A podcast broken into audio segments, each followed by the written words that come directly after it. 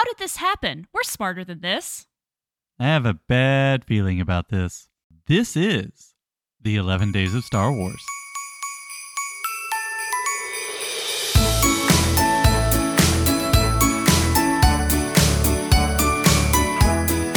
Welcome to Monkey Off My Backlog, the podcast where we exercise our pop culture demons by spending two weeks at Christmas lovingly analyzing all the highest highs and the lowest lows of our favorite franchises. I'm your host, Sam, and I picked the franchise this year, which is why we're all talking about Star Wars. And with me is my co host, the very patient Tessa. And joining us today is our producer, Ryan. Hello. Hi, Ryan. Hey, Sam. Hey, Tessa. So happy to be back joining you guys on mic again for the second month in a row. and it's for Star Wars. And it's for Star Wars, yes. We haven't talked about this the last couple episodes, but I definitely also associate Star Wars with the holiday season. And I don't know if it's because my family watched it a lot around like the holidays, or I'm just like remembering films coming Do- out. Do you want to tell the Star Wars holiday story? Yeah, so The Force Awakens came out in December because it was right at the end of the semester, my first semester of grad school, and Sam and I had met but had not really had a lot of conversations beyond some like, you know, checking each other out across the classroom type of stuff. And I remember very distinctly going to a party and very smoothly asking her, Hey, we should exchange numbers so we can talk about Star Wars when it comes out. And yeah, that's that's basically how that happens. So I, I think yeah, you're that is leaving out. reason. First of all, you're leaving two very important pieces of information out. Why did you go to that party? Oh yeah, you did invite me. I didn't did invite Yeah, you to I that forgot party. about that too. Apparently, I'm just forgetting all sorts of things. I blocked it out. It snowed that day Right. when Force Awakens came out, and we were like, "It's a Star Wars miracle." Anyway, it was like a I also thing. marched up to you in class the next day and asked for your number, Yeah. which like I could have died. So qu- the real question there is who shot first? That's tough. So it's like the the current Maclunkey version where it's like, you know, one of you gets a shot off and then the other one definitively gets the shot, but it's unclear as to as to who actually pulled the trigger first. It was a joint effort, really. I mean, it was. I would say, I would say that I shot first, but only because you antagonized me, which I think is really what happened. That's really in the the, Star cantina Wars- too, right? I mean, like yeah, Han shot first, but he wasn't gonna. yeah. He needed a good reason. He just just go shooting people. He was provoked. Yeah, That's you provoked me. ah okay. There you I go. like that. That's a good story. All right. That's my story, and I'm sticking to it. Speaking of holidays, clearly we gather around the fire and talk about this every year. What are your holiday traditions, Ryan? What are you looking forward to this year? Yeah, so I mean, holiday traditions are kind of all over the place. I feel like because of changes that have happened within my family, and you know, this is pandemic year, holiday year three, and so you know, I feel like we're still we're still in that space where my wife and I are sort of trying to jockey to host holidays and not have to travel, like leave our house on holidays, and we're not quite yet winning that battle. But otherwise, you know, we have our, you know, canon of Christmas movies and specials. You know, the Rankin Bass stuff is near and dear to our hearts. My wife is very big into the original Tim Allen Santa Clause, which you know I, I saw when it came out in the theaters because I was right in that that I think it was like nine or ten when it came out. You know, and then uh, the classics, uh, White Christmas and Holiday Inn, are very near and dear to my heart because White Christmas was a movie that my parents watched every year, and I went from being like kind of into it when I was really little to being like 10 or 15 years of like this is the most boring thing ever to now like I can't I can't watch it often enough in in the in the Christmas season. So all your your holiday things are movie related, pop culture related. I feel like that's true for us too. yeah, I mean, you know, it's not, we're not religious, so there's not really that angle. I mean, I enjoy buying gifts for other people, and you know, I have a, a few uh, holiday records that I enjoy spending. Like I have I have a Bing Crosby record. The Christmas gift from murderer Phil Spector to all of us is is my favorite, and so that that's the one that I most often put on the turntable when I'm in in a holiday mood. You can edit this. producer Ryan, if you would like. So what you're saying is that uh, that spector produced album is one of your um, number one with a bullet, shall we say, holiday albums. That- Ac- accurate. that's uh, okay. oh boy. Okay. Well, should we get right to it? I'm ready. Sure. Hey Ryan, is this movie any good? Is Revenge of the Sith? It's revenge, right? Yes. It is. It's one of those R I words. always have to think about it because I'm like, it's not Return of the Sith, it's Revenge of the Sith. Well, right, because uh, Return of the Jedi was originally Revenge instead of Yep. Return. Right, so yeah. this is this is a callback, a call forward. Nor is it the rise rise of the Sith. Right? Wasn't it originally Revenge of Skywalker? No, I don't think it was r- originally Revenge of Skywalker. Because originally it was Duel of the Fates. No, no, no. Uh, Return of the Jedi. Oh, Return of the Jedi was Revenge of the Jedi until like Right.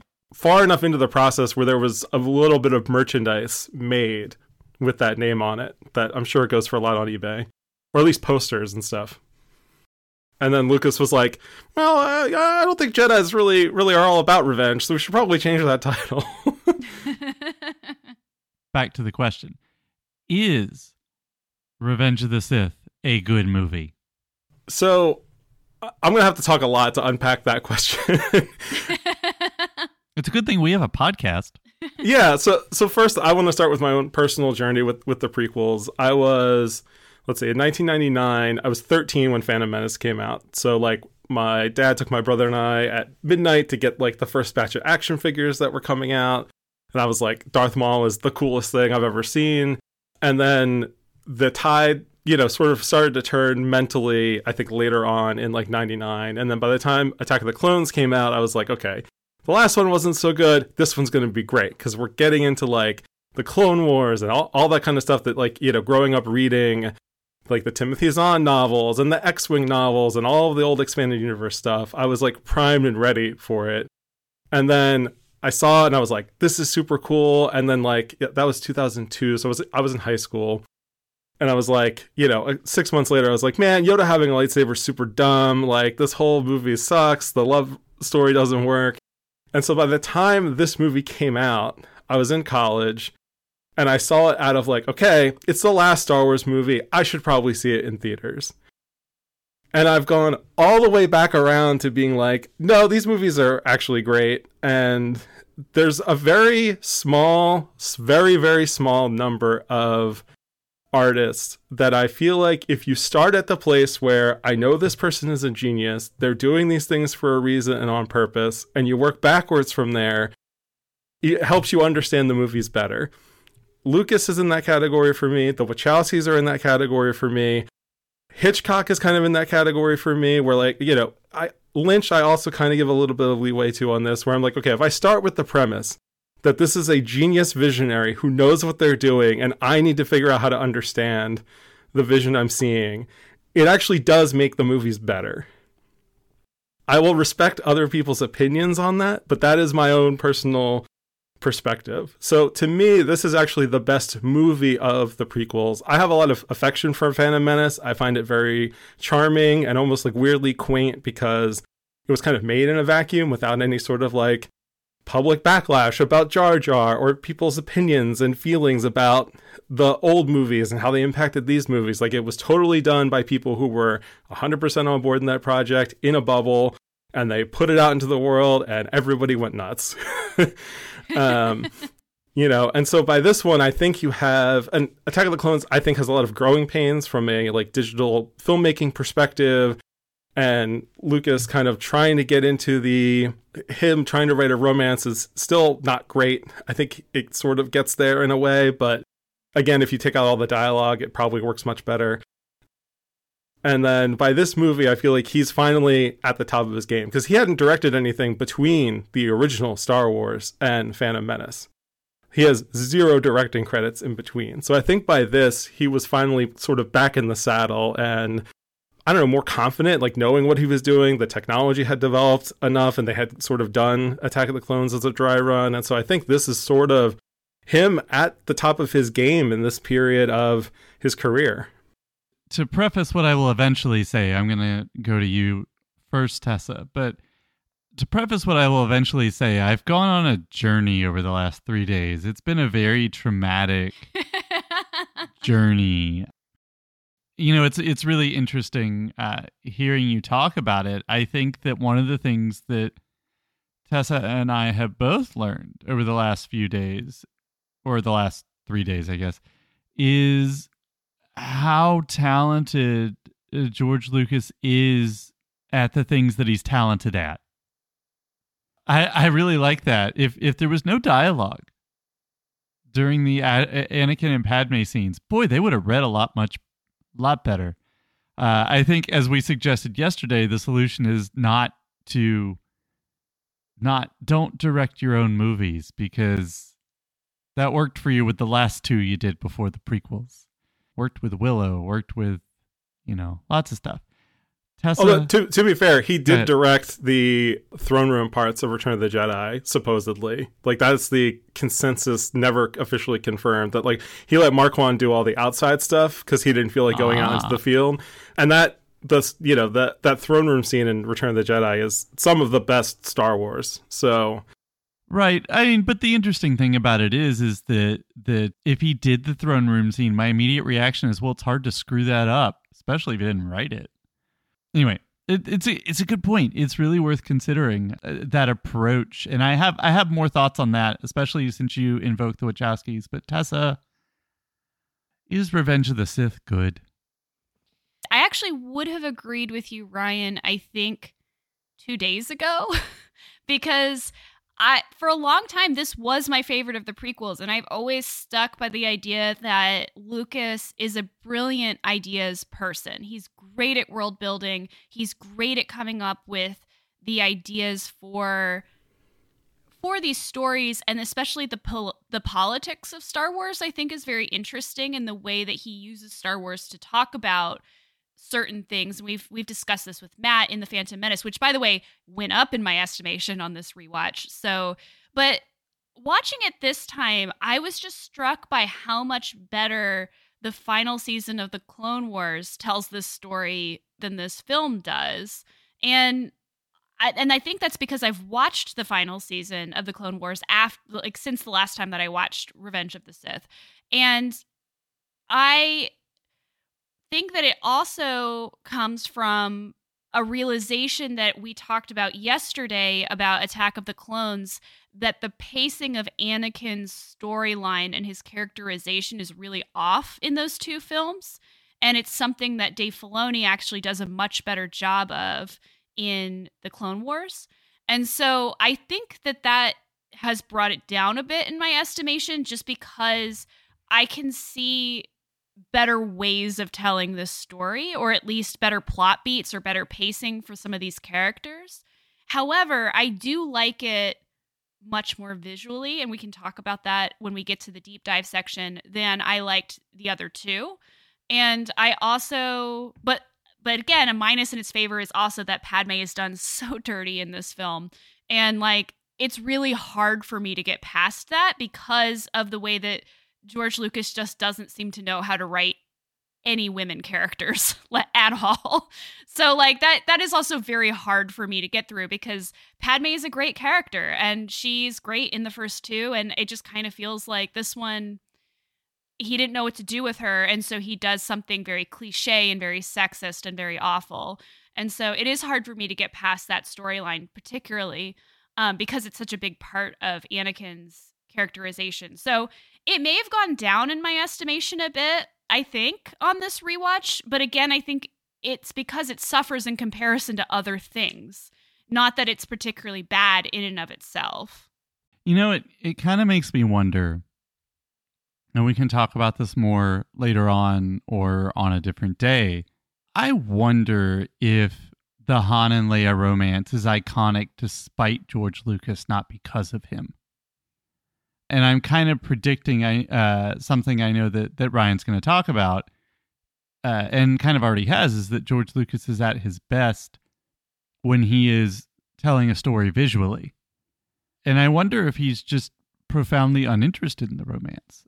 and and, and then I wonder, as a offshoot from that, if if he is really equipped to tell a narrative tragedy. You know, the the the thing that gets me about this, and is it, it it's been, I have previously said that this is the best of the the the the prequel trilogy. I've actually come to a conclusion. I don't think this is a prequel trilogy. This is a prequel and a duology. I think if you uncouple the Phantom Menace from these two movies, the Phantom Menace looks way better by comparison. And it might have partially something to do with that vacuum, but it also has to do with episode two being the thing, the place where things break. And I, I mentioned in the notes, I'm worried about turning into one of those Star Wars fans because I, I, I felt uh, really sad today. And I know you're supposed to feel sad at the end of a tragedy, but not that kind of sad. Like I can accept that that episode three is not going to change, and all of a sudden Anakin's not going to become Darth Vader. I know that's not going to happen. but but the journey isn't an honest journey, and I think Tessa, you brought up one of the reasons I feel that way, which is the the storytelling's clunky. But I've had another version of the story told to me that is so much better. Right? That that just matters so much more. We started watching the final arc of the Clone Wars again, you know, the Ahsoka story that's happening at the same time as episode 3. And when you see Anakin, it's like, damn, dude, you're a sociopath. If you can act that way over here and this way over here, and then you remember these are not the same character because they can't be. It's it's Matt Lanter and Dave Filoni's Anakin versus Hayden Christensen and George Lucas's Anakin. And maybe that shouldn't be, but it is. And so knowing there's a better version out there, I think has really exposed what disappoints me about this this movie. And so, you know, it's not the end of the world. It's just sad. That was just the scratching the surface answer. we're still in we're still in the the uh we haven't gotten to the deep dive yet. Yeah, and and I'll say, you know, everything that you both have said is also 100% totally valid and I understand exactly why you would both feel that way. I'm not you know like I'm not going to sit here and say that your your opinions are wrong obviously. You know uh, I, I, think there's a ton of valid criticisms across the whole prequel trilogy the whole prequel project and this movie. And i think there's a lot of things that clone wars does to attempt to fix some of those things. And i don't know that it's possible for it to be successful. I mean, if they announced tomorrow that, you know, for the next 10 years, Dave Filoni was going to work on remaking all nine Star Wars movies as animated television series, I'd be on board with that. You know, I mean, like I, I feel like animated shows. You know something? Is that going to happen? I I don't know anything. If it does happen, you know, I'll I'll be there. But uh, but the Clone Wars and Rebels and Bad Batch and and Andor, I think are, you know, a lot of it's are a good argument for that Star Wars to get the to the depth of storytelling that they want to get to television is a is a better medium for it than films in some ways. And i think you know there's a lot of choices along the way in the prequel trilogies that or, or in the prequel trilogy that affects this movie. So like you know deciding lucas deciding to cast anakin as 9 years old in the phantom menace as opposed to 14 like he was originally written changes that movie a lot. And then it it also impacts these movies. And that mean like having Anakin then being 19 in Attack of the Clones as opposed to 24 also changes the way he acts in that movie and the way that he behaves in that movie and the decisions that he makes. And you know, the Tusken Raider thing is a big problem because which which Clone Wars also does not really address that much because they can't. Like there's no way to to paper over that and make it make sense. So this was something do you want to move into the deep dive before we I, discuss this? Uh, I don't know where we're ending this segment. Is yeah problem. well, I mean, I, I just, I mean, yeah, we do, and I just want to say, I think, I think it's really great. You know, so this is the third day. You hear these things coming up over and over again, and you know, we're a community of people who know each other. You know, and, and we've had a lot of discussions on our Discord Which, by the way, if you're hearing this and you're not on our Discord and you'd like to be, contact us at monkeyoffmybacklog at gmail.com or on Twitter at monkeybacklog. But the point is here that these these big ideas that we have about Star Wars, three or four of which you just said, Ryan, that you know you will hear eventually. I mean, you were the producer. I know you were there, so I know you know. But that we've talked about, and it, it just it to me it really when you hear people independently come to the same conclusion. It, it makes you feel good about yourself if you also came to that conclusion. That's all I'm trying to say. I feel good. I feel good. I enjoy that the monkey off my backlog community is made up of very smart, intelligent, well considered individuals. It- just generally speaking, on many, mm. many subjects. And Losbert.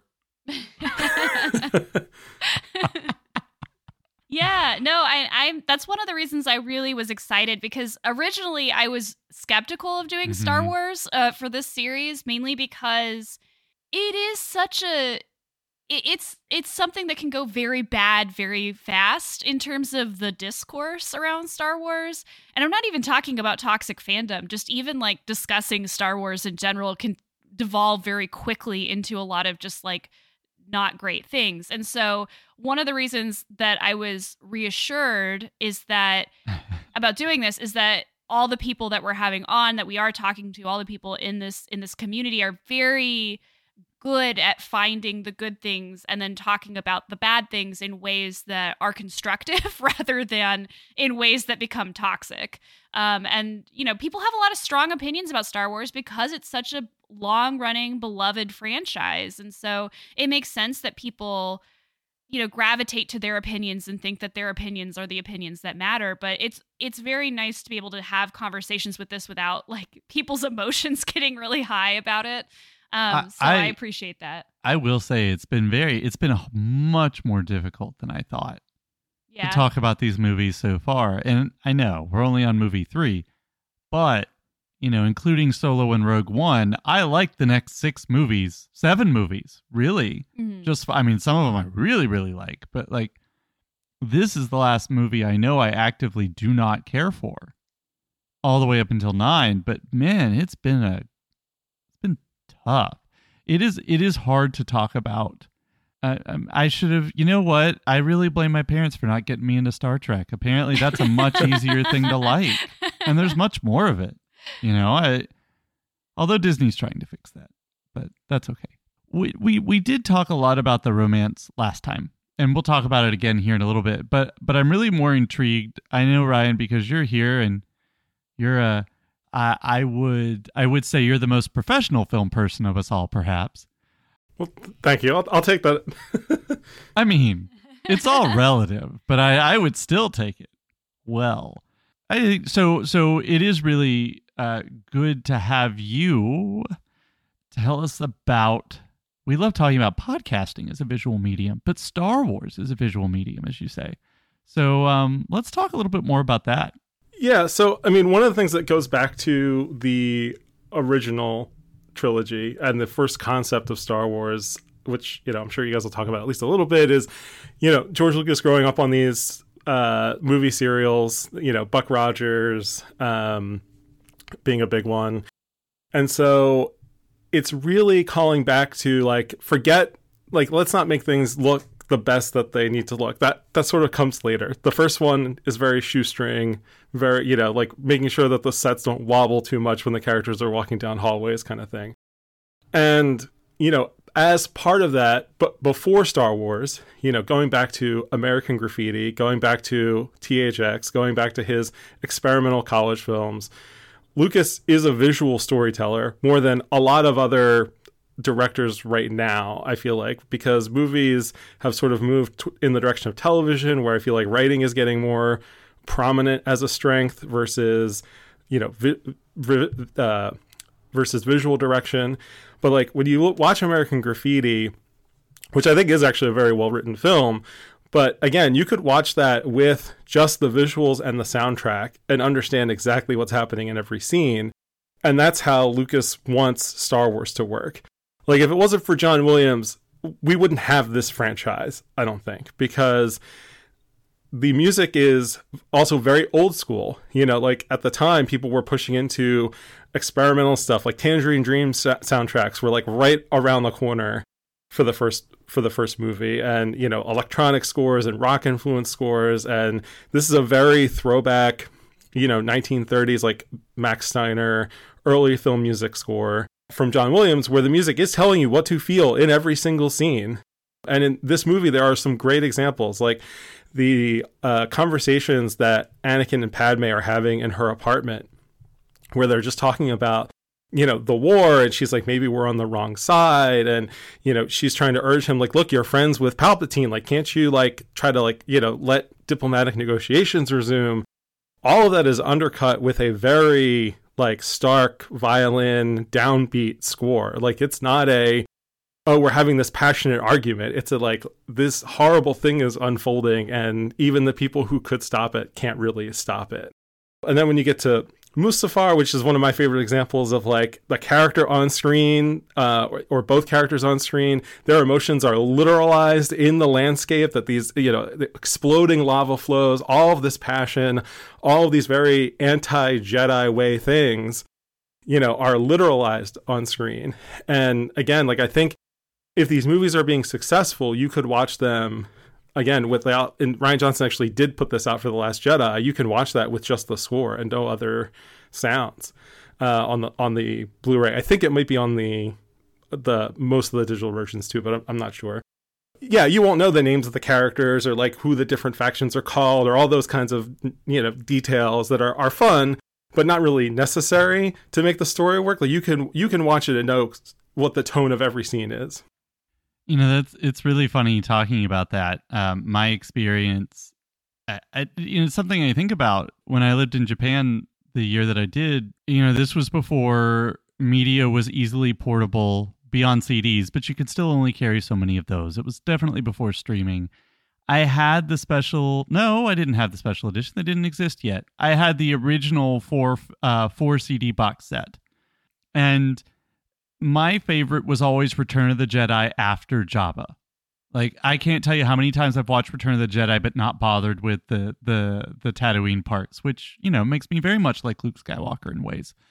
Uh, but uh, uh, you know, so you just cue up the soundtrack there, and you can like relive the. You know, if you got a decent imagination, you can just rewatch the movie in your head because I'd seen it enough times. But you know, like I said, the the score would take you through. But then the other thing that you just reminded me of is you know when you're in a country that has such a dramatically different language uh you know i one of the easiest ways i learned japanese was i could i watched a lot of stuff in japanese without subtitles sometimes because they weren't available or english subtitles anyway. I used japanese subtitles to help me figure out how to read as well but i when i left i understood tone a lot more than i did vocabulary that's why I was I was much better at listening in that language than I was speaking for exactly the reason that you say. And I, I to hear you talk about it, it's it's a skill set not just for the filmmaker, but for the for the person watching the film too. And I I think maybe that helps me talk about who George Lucas was making the film for. You know, when he's making it for 50s kids, as I said the other as I said for the Phantom Menace, that also assumes an audience that is much more familiar with that style of filmmaking and understands that. And I mean, we weren't really in a strong writing place in the 90s, unless your name's Aaron Sorkin and you're writing The West Wing, but that's cocaine there. So, but I think we were kind of in some, I don't know, I feel like growing up, maybe we were in some middle ground between those different kinds of uh, storytelling. I think that's really interesting. But but Tessa, I know you wanted to talk about lava visuals too.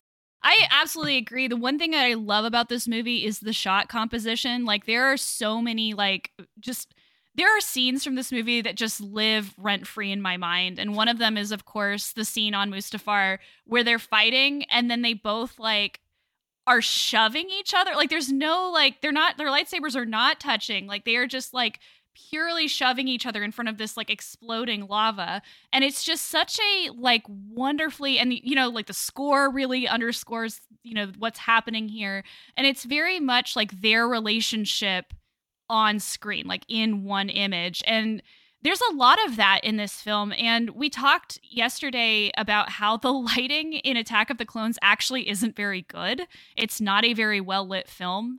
This is a very well lit film. Like, there are so many really great moments of like Anakin sitting, you know, on the, on, for some reason, I keep saying that the Jedi Temple is very like floor puff heavy in their decor but like Anakin sitting on the floor puff with uh with Yoda and you can see the blind, you know, shadows very noir across his face and like, you know, there's just all these shots like that and it really I think that that's the strongest part of the film like you say Ryan because you do get so many emotions that are just not very well said in the dialogue that just you can see them on the film itself. So I definitely agree. The the visuals are better in this particular one and i mean john williams is john williams. He can make anything sound good. Um so like you know it's just i i also really loved the return of the duel of the fates from from the phantom menace. Wonderful. Everything's great there just just a really quick thing. Do either of you know the queen song mustapha? It's on Yep, it's yep. on jazz. Yeah it's the one that yeah it's mostly in arabic. It's Mm-hmm. it's very heavy on his vocals. That's what i think of every time i see this planet. I just hear that song in my head. And it works too because it's the the pacing of this is it's just anyway Yeah, no, I could see that for sure. the other thing I will say, just to go back to what you said earlier, Ryan, about like the Lucas relying on like a certain set of images from like his childhood or like things that he grew up on. I didn't notice this until we watched, and I didn't mention it yesterday, but I didn't notice this until we watched the documentary from Puppets to Pixels. And he said it like as he was like telling them what to do with the uh, CGI Yoda that Yoda, when he pulls out his lightsaber, he does a Clint Eastwood where he like pulls his his robe open before he like pulls the lightsaber out, and he does it in this film too. And uh, that kind of attention to detail, I think, is actually where Lucas excels. Like he is very good at being like, no, this is how this person should move, or this is how this should look. This is how I want this character to be reflected in the visuals. Unfortunately, I don't know if he knows how to make those images as cohesive as he would like them to be in terms of storytelling. Let's stay with some more visuals then. Let's talk about my personal favorite unfortunate visual in this film and maybe we can work backward from it. Vader as as Frankenstein's creature. Right? I mean like come on. It's alive, dude. Yeah, I mean so like but I but I like the idea of of working backward from that. And actually I want to hear what you think about that, Ryan. I know um I want I I want to guess what you want what what you're thinking, but I actually should just wait and hear you say it. Yeah, I mean, it, it's funny. I definitely, I mean, I was aware of Frankenstein, and I had certainly seen Young Frankenstein before I had seen this movie, but I had not seen the original Frankenstein movies until I had seen this movie, you know, half a dozen times at least, if not more. Personally, I think it's a really fun homage. The the no, you can argue with. I I'm used to it now. Like it's It hard never because it's bothered like, me. yeah, I, I know it bothers some people, but I think what I what I I like it. I enjoy the the the nod to it. I like it's a very heavy handed, but I still enjoy it. I think what I enjoy even more about that sequence is the cross cutting between the birth of the twins and the birth of Vader. And like the Frankenstein piece is just a nice little nod of showing sort of the dark side of the force and how it can be aligned with science and technology for dark side purposes and extending life and you know robotics which again like we have i put in the notes because one of my favorite things about this movie is you know you have count dooku who's like the regal sith lord played by christopher lee who's amazing and even in this one scene he there's a range of emotions he goes through in the like three and a half minutes that he's in this movie. And then you have general grievous who is one of my favorite star wars characters you know and they're both if you kind of smush them both together that's how you get darth vader because he presents as this regal aristocratic he's got the the you know they both have capes but you know he's got the big cape but he's got this robot body and inside he's a squishy hurt person who will never never heal because his body is not allowed to heal and therefore his mental state is also not allowed to heal and he is just a broken person for the rest of his life until the very end of Return of the Jedi. And I think using Frankenstein imagery to kind of drive that home and really cast Palpatine in the role of the the Mad Doctor in a way, you know, I, that really works for me. You know, again, if someone says it's heavy-handed and obtuse, like I'm not going to disagree with their opinion, but uh, that's that's what I like about. It. But again, the cross-cutting between the birth of Vader and the birth of Luke and Leia really is like that is the best part of that that sequence to me. I will also I agree. I actually the no never bothered me because Star Wars is full of messy bitches, and Anakin is one of the messiest. And so, like, I mean, not to get too far into it, but like, this happens to him on the planet of Mustafar, and he's still living there by the end of this his arc in this series. Like that that takes a certain personality to like live on the planet where this happened to you. The only bitch that I think is. on is the messier, planet where it happens. On the planet is this where it like happens. Hamilton? the only bitch messier than Anakin is Darth Maul, but we're not going to get into that right now. So like, yeah, I think that I really it doesn't bother me at all. The you know I love Frankenstein, so like this all works for me.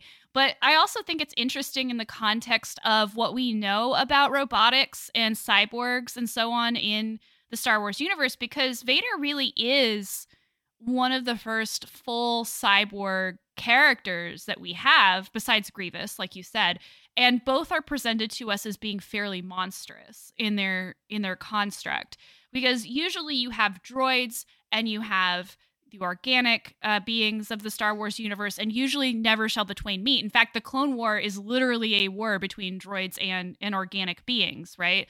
And so, without getting too much into droid politics, which I don't think Star Wars knows what to do with droid politics, really. I mean, it kind of tries occasionally to make a gesture at it, but it doesn't really know what it's doing.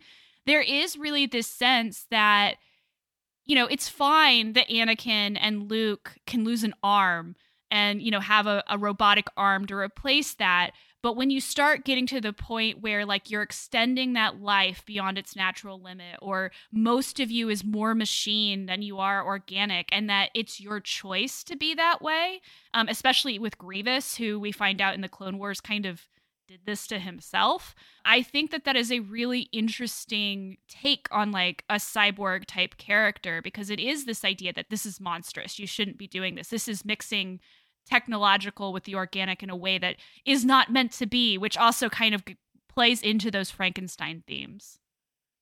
Yeah, and it's it, it's you know all all of those both of those characters are always in pursuit of more power and extending their life so they can get more power and you know you have palpatine sort of at the top of this pyramid keeping himself quote unquote pure by not doing that and you know maybe extending his life in other ways you know as dominic monaghan might reference in rise of skywalker you know and i think it's, star wars and droids again that's a whole separate topic but it is weird that this is a universe where as a human being you can be a bartender but you cannot be a doctor because that is a job for robots Yep. I think that's a really it's a really interesting track, especially when it gets to Luke and him getting his synthetic hand at the end of Empire Strikes Back, and there's that moment in Return of the Jedi where he looks at it and he sees, you know, it, it's all about that premonition of like I could become who Vader is if I keep going down this path, and you know, the losing of the limbs in this case s- sort of represents that pursuit of more power, that need for violent conflict to drive yourself forward into, you know, bigger and bigger positions of power within the galaxy. It, it's really interesting, and it's again like that's that's a choice that I feel like works regardless as to whether or not you're working backwards from the original trilogy or not. I heard something the other day, and I didn't say anything about it at the time, but I heard something that surprised me. And I think there's always been something that's bothered me about the way a lot of folks talk about the original trilogy. And I think I finally heard why for the first time. And I think it's what uh, I think it's a big part of this this uh, the cross cutting that you mentioned in that particular scene in episode three. But I, I think you could say the whole last final act one of the things that really gets me about the original trilogy, and you know, I think Lucas gets the credit for starting this, and then other people really do good work with it. And it's a holdover from a lot of the old serials, and we see it happening now, and we just assume that everybody knows how to do it. But you know, in in Star Wars, he is able to cut successfully between what's happening on the Death Star and what the teenagers in the aluminum falcon are doing you know and and and of course the he robot do- chicken was going to come Yeah. up. and he does that as a way of getting to use every wipe in the book. I do know that. But then you take, uh, you start to look at Empire and how we see that play between what's happening on Dagobah and what's happening again with the Aluminum Falcon. Uh, and then you bring Boba Fett and uh, the bounty hunter scene in. And then in Return of the Jedi, you get that really frenetic third act where you're cutting not just between uh, the throne room and Endor, but then also uh, Lando uh, helming up Lando and Ackbar helming up that that third story, and just they cut, cut, cut, cut, cut. I did not know that people didn't like that. I love it. It's like the it's such an adrenaline rush. It is so great. And that's what happens in the third act of Revenge of the Sith as well. And then all of a sudden it gets ground to a halt. But there again, that cross cutting is used in the scene you described. So it's like this it's this real emotional, and of course John Williams is doing the work as well, but it's such an emotional roller coaster. Mhm. I think, that, and and that really actually helps describe the problem with Rise of Skywalker. I can't keep that for two and a half hours, dude. You have to stop. But yeah, I just I think it's really interesting talking about the cross cutting because that is undoubtedly one of the big strengths here, and I think it's taken for granted a lot. Now it's just like Game of Thrones is like doing eight things at once. Did you guys talk about about ring theory already? No, One of the things I really love about the way that the prequels and the original trilogy, the, the Lucas sextet, shall we say, interplay with each other is that it's it's an in it's like a it's a it's a ring. So you go from out to in. So episode 1 is actually patched ma- paired up with Return of the Jedi. Mm. And so the ending of you know, the big battle at Naboo, where you have you know the lightsaber duel, you have the ships with Anakin, and you have the uh, Gungans. That's basically the the Endor battle, just on a smaller scale. And then you know Attack of the Clones ends with the Imperial March, which is basically where Empire Strikes Back begins. And then this movie, you know, ends with the I think the first uh, use of Luke's theme in this entire trilogy as Obi Wan brings him to the Lars homestead for the first time. And so like there's there's a dozens of other examples. It would take a whole nother podcast to to dive into them. But I do think that Lucas is self-consciously sort of playing his own hits and remixing them in a way to drive that emotional storytelling, to make those connections, and allowing Williams to use that music to bring the things back over and over again. Like Attack of the Clones, when we first see the clone troopers, it's the same music was as when we first see the droid army in episode one, even though they're on opposite sides of this battle, you know. And then we see uh, at the very end the the Imperial March with the clone troopers, and that was one of the few things supposedly that Lucas directly said to Williams: "The Imperial March goes here, over this sequence." And so he's building this argument showing how the Republic becomes the Empire, sort of in the background and dovetailing with Anakin's story. And there was a much longer version of this movie, and then Lucas cut out everything that didn't relate to Anakin's story. So there's all kinds of other stuff that like there's a ton of deleted scenes for this movie, but there's even stuff that like wasn't shot or didn't get far enough along for them to include them as deleted scenes. So like this is a, a big movie and I feel like he almost bit off and maybe did bite off more than he can chew and really had to kind of rein it in like, you know, all the whole order 66 sequence is I mean, kind of amazing and super, it, that's also more emotional now, having seen all the Clone Wars. Now that we know who those characters are, know their personalities, and we've been, you know, seeing them for multiple episodes. You know, that comes off as way more tragic than like, oh yeah, a bunch of cool looking aliens that I kind of liked just because they made cool action figures are, are are getting killed. Like now, those are people I know. Those are friends. Like, yeah. And you bring up another thing that I think is very interesting too. And and we we talk about this a lot in the current context because of the the need many people including myself at times express that they need to get off the skywalkers over there at Disney and and explore this universe. But the caveat I would offer to that is perhaps one of the things we identify as a weakness in some of these movies is are perhaps the universe's greatest strengths. Those gaps are so large. You can drive an entire television series through them, which is what Filoni's done. But look at what he's done with it. Mhm. Not just not just telling those stories and and and having these friends, as you very very well put it. eh, He also is the master of the soft retcon, as we've as we've talked about, and as you've already mentioned.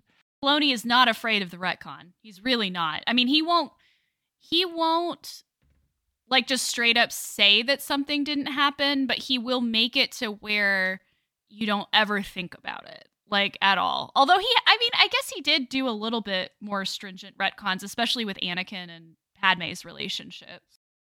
I do think Lucas deserves a bit more credit for shepherding the first Yeah. three to four seasons of Clone Wars.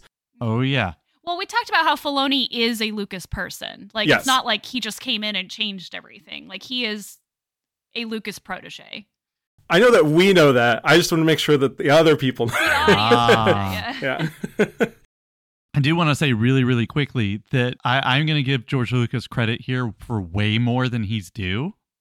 I'm going to point out that the hallmark of modernist storytelling is to tell a story by telling everything that happens around it rather than the actual story.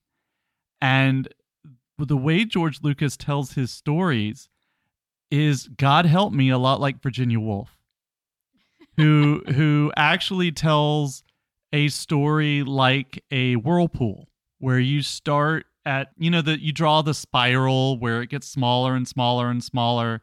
So the way that that she often tells stories is is through a spiral and you never get to the center. The center is the story. It's whatever the core is whatever the thing that matters is and and the way that she does this uh, to the lighthouse is probably the best example of this where she just goes around and around and around and you know everything about what's happening that is pertinent to the story, but she will never outright tell you what the story is.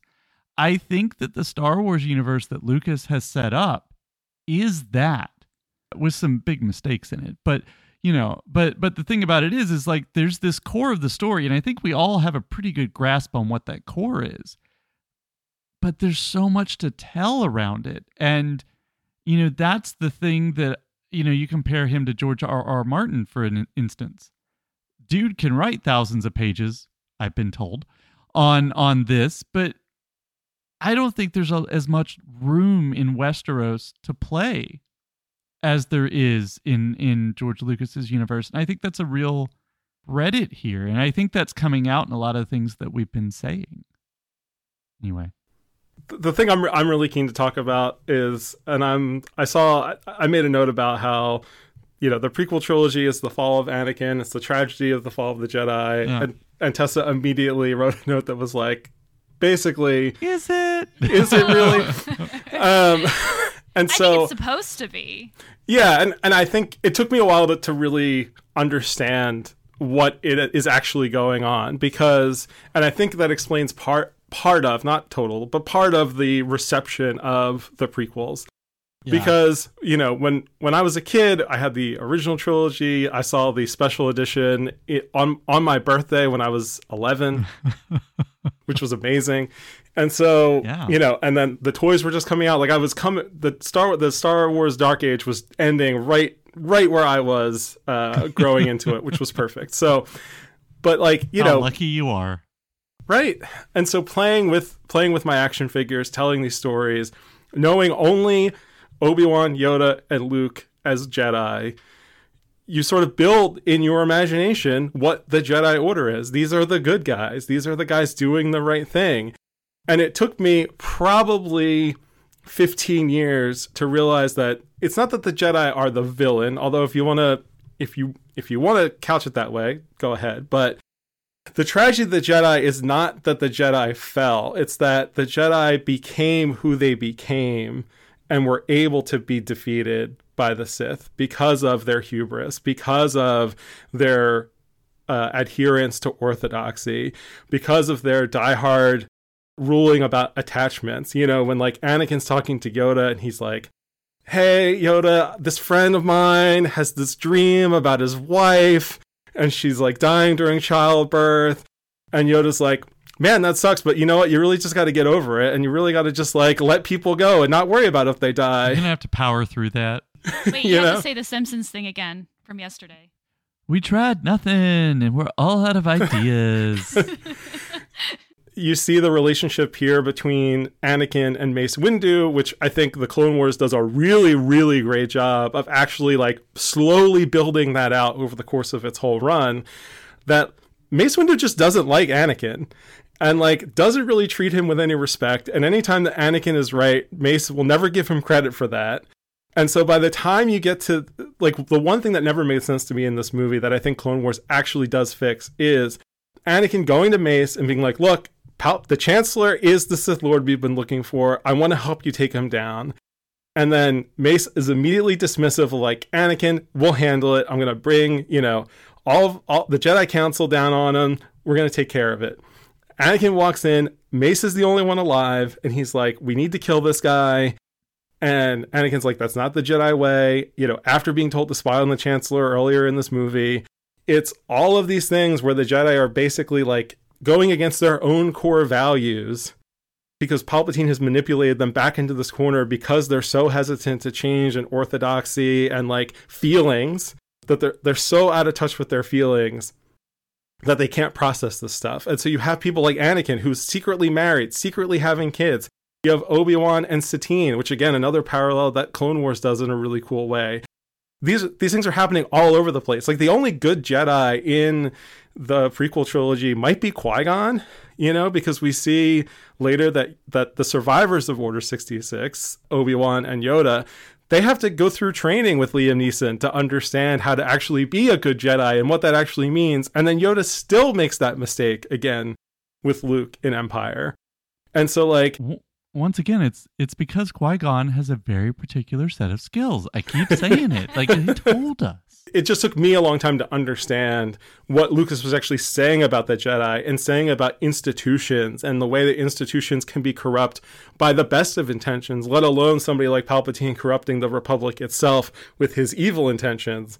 The way that the war is all orchestrated, like it's really hard to see just watching the two movies Palpatine's plan, which again is another thing that Clone Wars develops a lot more and lets you see a lot more of the pieces that are in play and how he's actually pitting these sides against each other in ways to you know to to play them both against each other to achieve specific outcomes but also that his plan works no matter what happens because he's already in control by the time the war starts. And so it kind of doesn't matter like the particulars almost don't matter for palpatine's plan. It's like you know it's a heads i win tails you lose situation. Like the war you know Yoda Yoda is right at the end of attack of clones where he's like we because this war is happening we've basically already lost.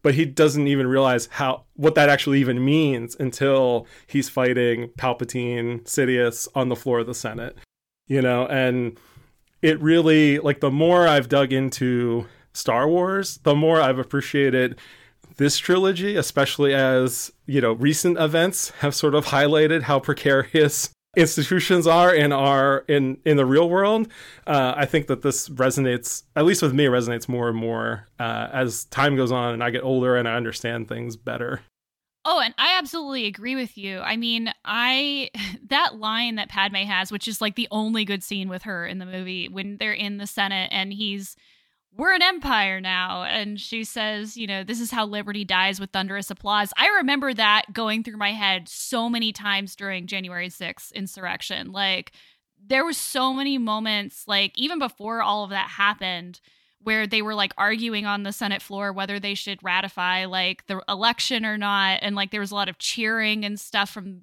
the Republicans and like I I remember thinking about that scene a lot during that time. So th- I think the weird thing is is that what George Lucas is writing about here is really Bush era politics. He's writing about the Patriot Act, but somehow what he's writing about has become more relevant over time, which is not something that I think happens with a lot of science fiction authors. Uh, I, I can think of maybe a handful where I'm like, yeah, their work is more relevant now than when it was written.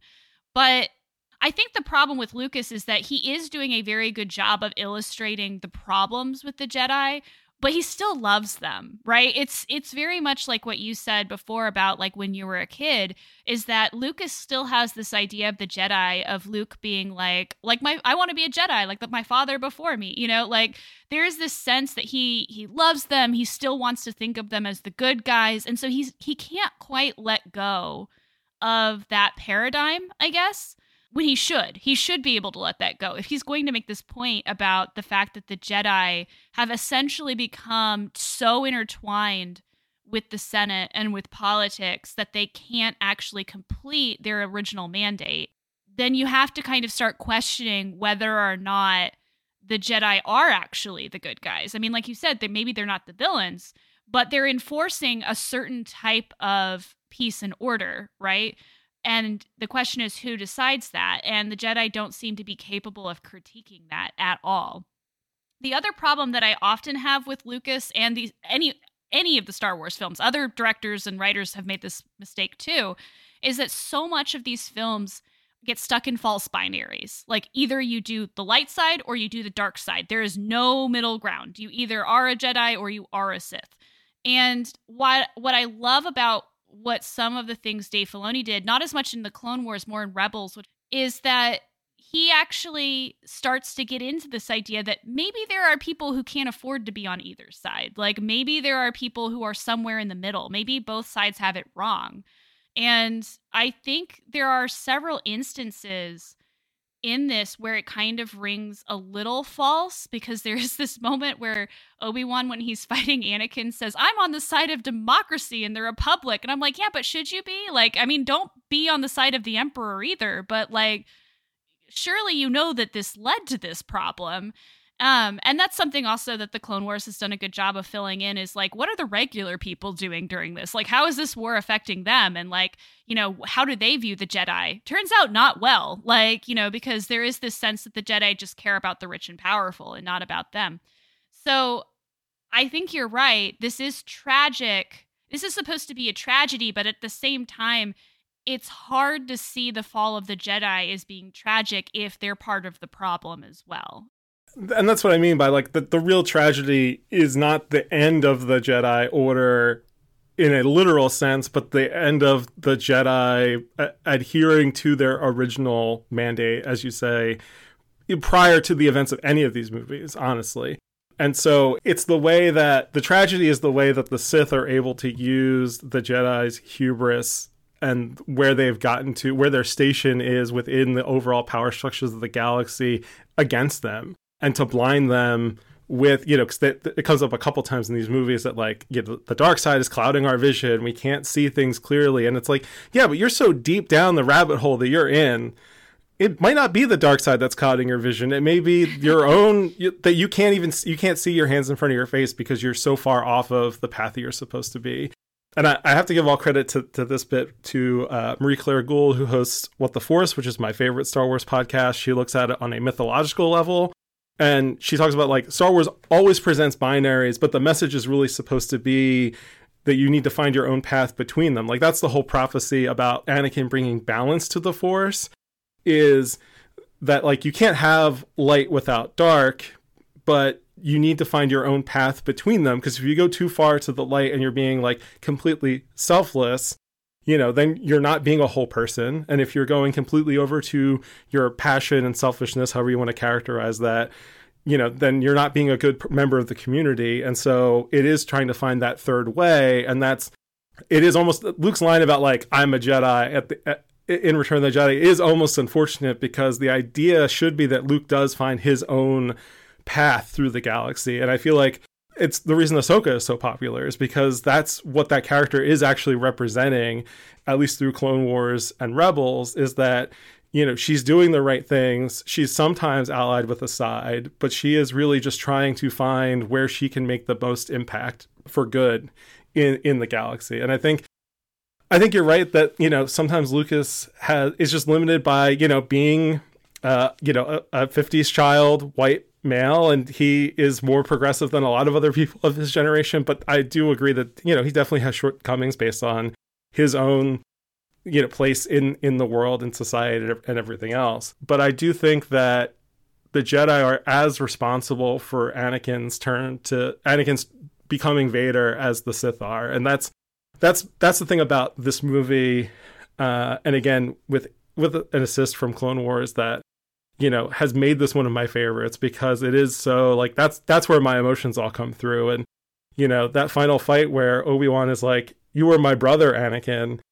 Like Anakin didn't really need a brother; like he needed a dad, you know, because he never had a dad, and because Liam Neeson got killed at the end of that movie, like. Mm-hmm. you know and then obi-wan should have been a father figure to An- anakin has no father figures. He's figuring this out on his own. And you know that conversation with him and yoda about his dreams uh, when my wife and i were rewatching this last night she's like yeah like anakin's going to yoda because he knows what yoda's going to say and then he can justify mm-hmm. continuing to do what he wants to do because if he went to obi-wan he'd have to have an honest conversation about it whereas he know that yoda's just going to brush him off and be like yeah, well, you know, the, the thing is to not miss people after they're dead. Like if you do that, you're you're fine. Which is as we I mean, I think as we know from all just being people, that's the exact wrong lesson to learn. That's sociopathic. right. yeah. I think it's really interesting to hear all the discussion about binaries. I would say the, the one thing I while not claiming that anything either of you said is anything but absolutely uh, kind of the way to see this. I would point out that a Ronin is still a samurai, and and that's that. I mean, that's the real trick to Ahsoka, is it's it's it's the dogma, not the identity, um, that that I think means that signifies right. It doesn't really matter. Um, it is the rejection of a label, right? Um, and and it's even more powerful because even if other people are always going to call you jedi if you feel safe and secure in your own identity that's powerful. And that is a reflection for a lot of people today you know who who want to be labeled by other who other people want to label as one thing. And then you say well i know i'm not that. I'm this. And i think ahsoka is such a strong reflection of that which is what i think uh, ryan you're trying to get at there and uh, for sure. Uh, but you know, the thing that the thing that really gets me, uh, I keep going back to something that Matt said in the Phantom Menace because Matt questioned a lot of the political stuff that happens in the Phantom Menace, whether or not it's there because Lucas put it there or it's there because we see it. And I, I, as I told Matt, I absolutely no. Lucas put that in there very clearly. But when we start talking about things that happen in episodes two and three, I'm like, I'm not so sure.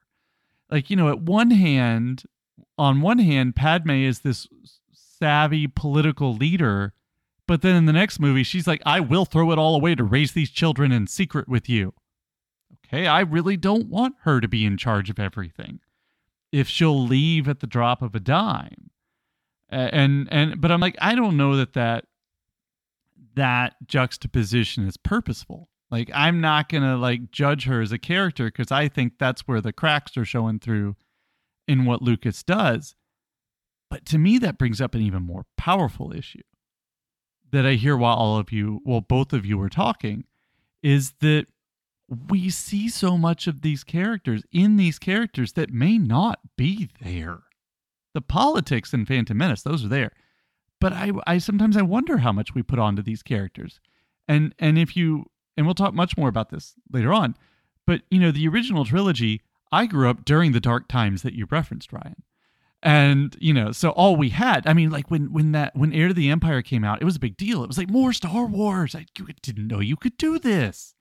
Um, you know, so just really looking at just those three movies when I was young, I think about all the things that I learned from Star Wars um, you know, all the way down from from uh, Campbell, you know, the hero's journey, uh, to Jungian archetypes, you know, how the collective unconsciousness can really work through storytelling.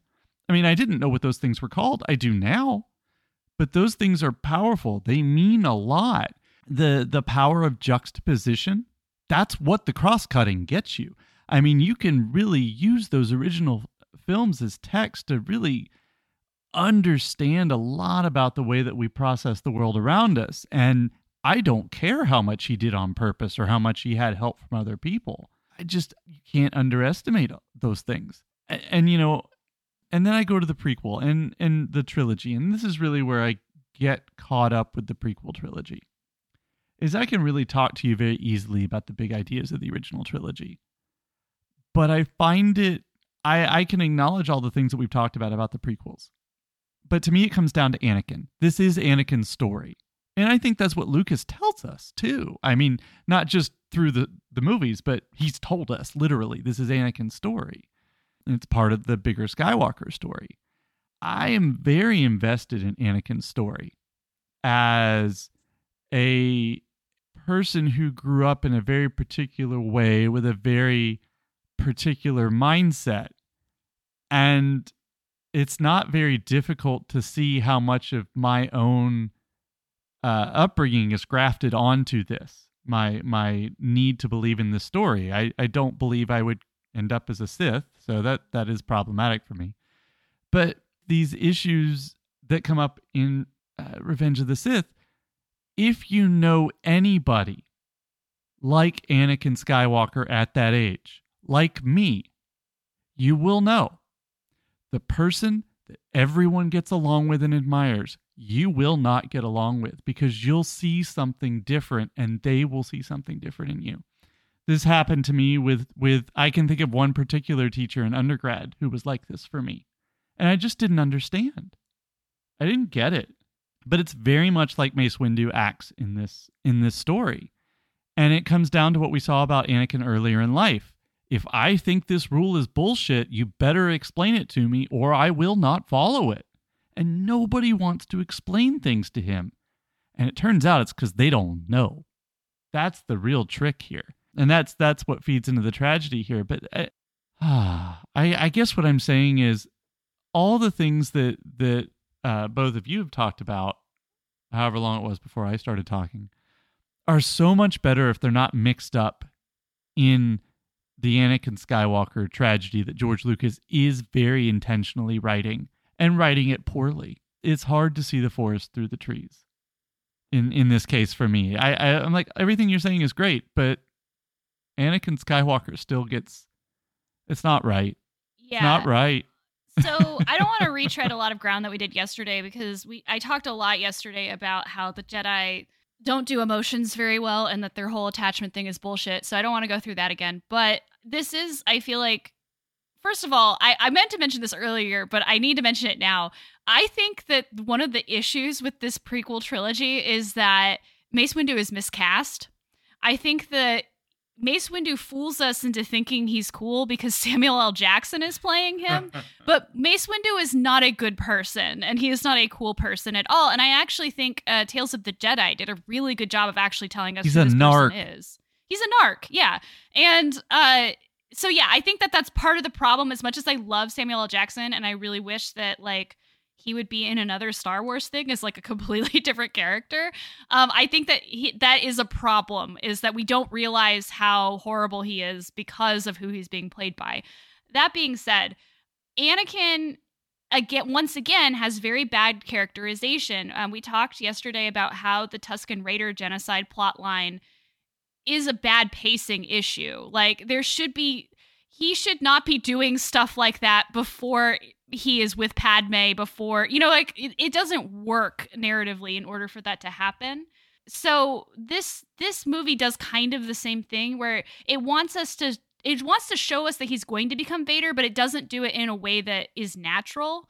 Um, it does it in like these fits and bursts of just like, oh, he's gonna do something bad, and then he's gonna do something more bad, but he's gonna be conflicted about it, and then suddenly he's not gonna be conflicted about it.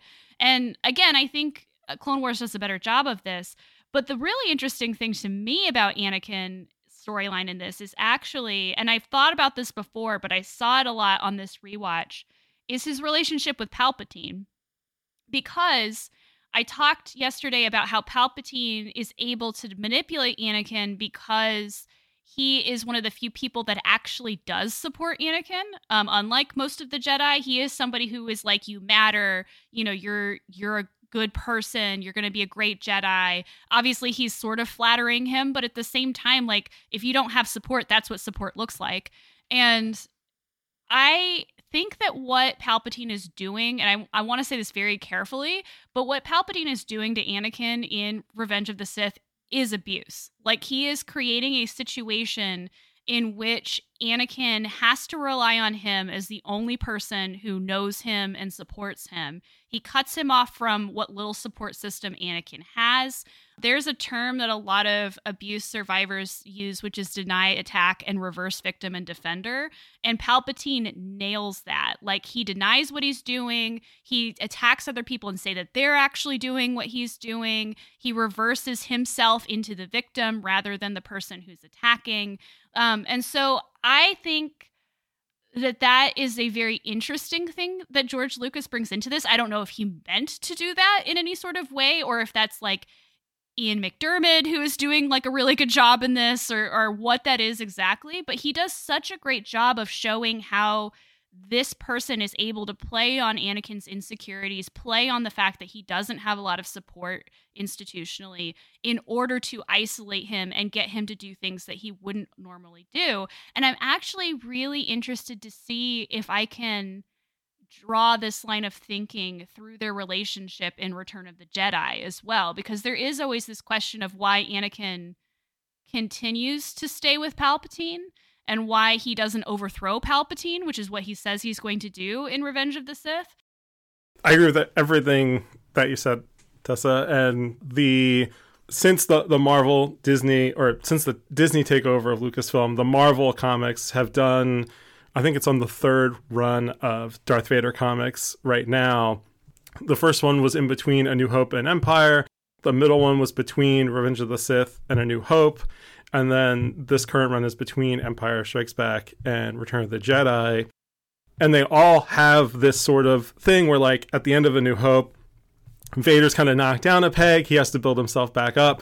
Palpatine is sort of the antagonist of the series overall because he is constantly chiding him and goading and you know goading Vader and cu- cu- undercutting him and making him deal with all these ridiculous challenges over over and over again. And it it it really plays out that relationship as a cyclical as the cycle that you explain Tessa over and over again. So uh, if that's in Return of the Jedi I'm not sure but it's definitely something that Star Wars authors who have sort of picked up the torch recently have certainly keyed into and expanded upon. Uh, those comics are all really good and really interesting. The current arc has Vader teaming up with former handmaiden of Padme because they both want to take down the Emperor.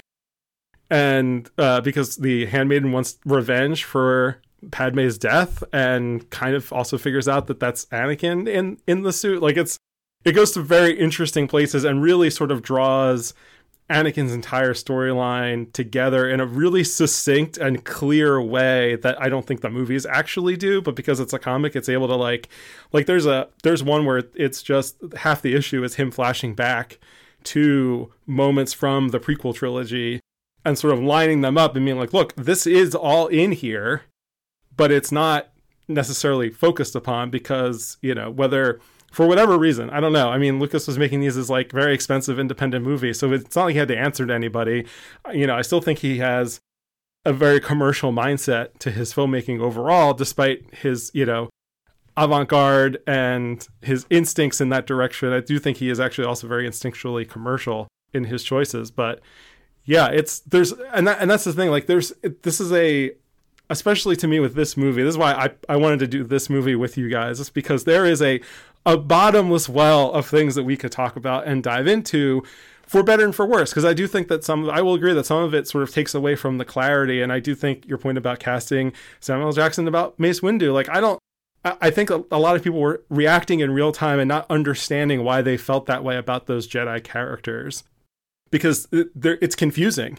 You know, it, it we're getting mixed messages, and I think I think those mixed messages are deliberate and actually super interesting and kind of subversive in a way. Yeah. But it is really confusing.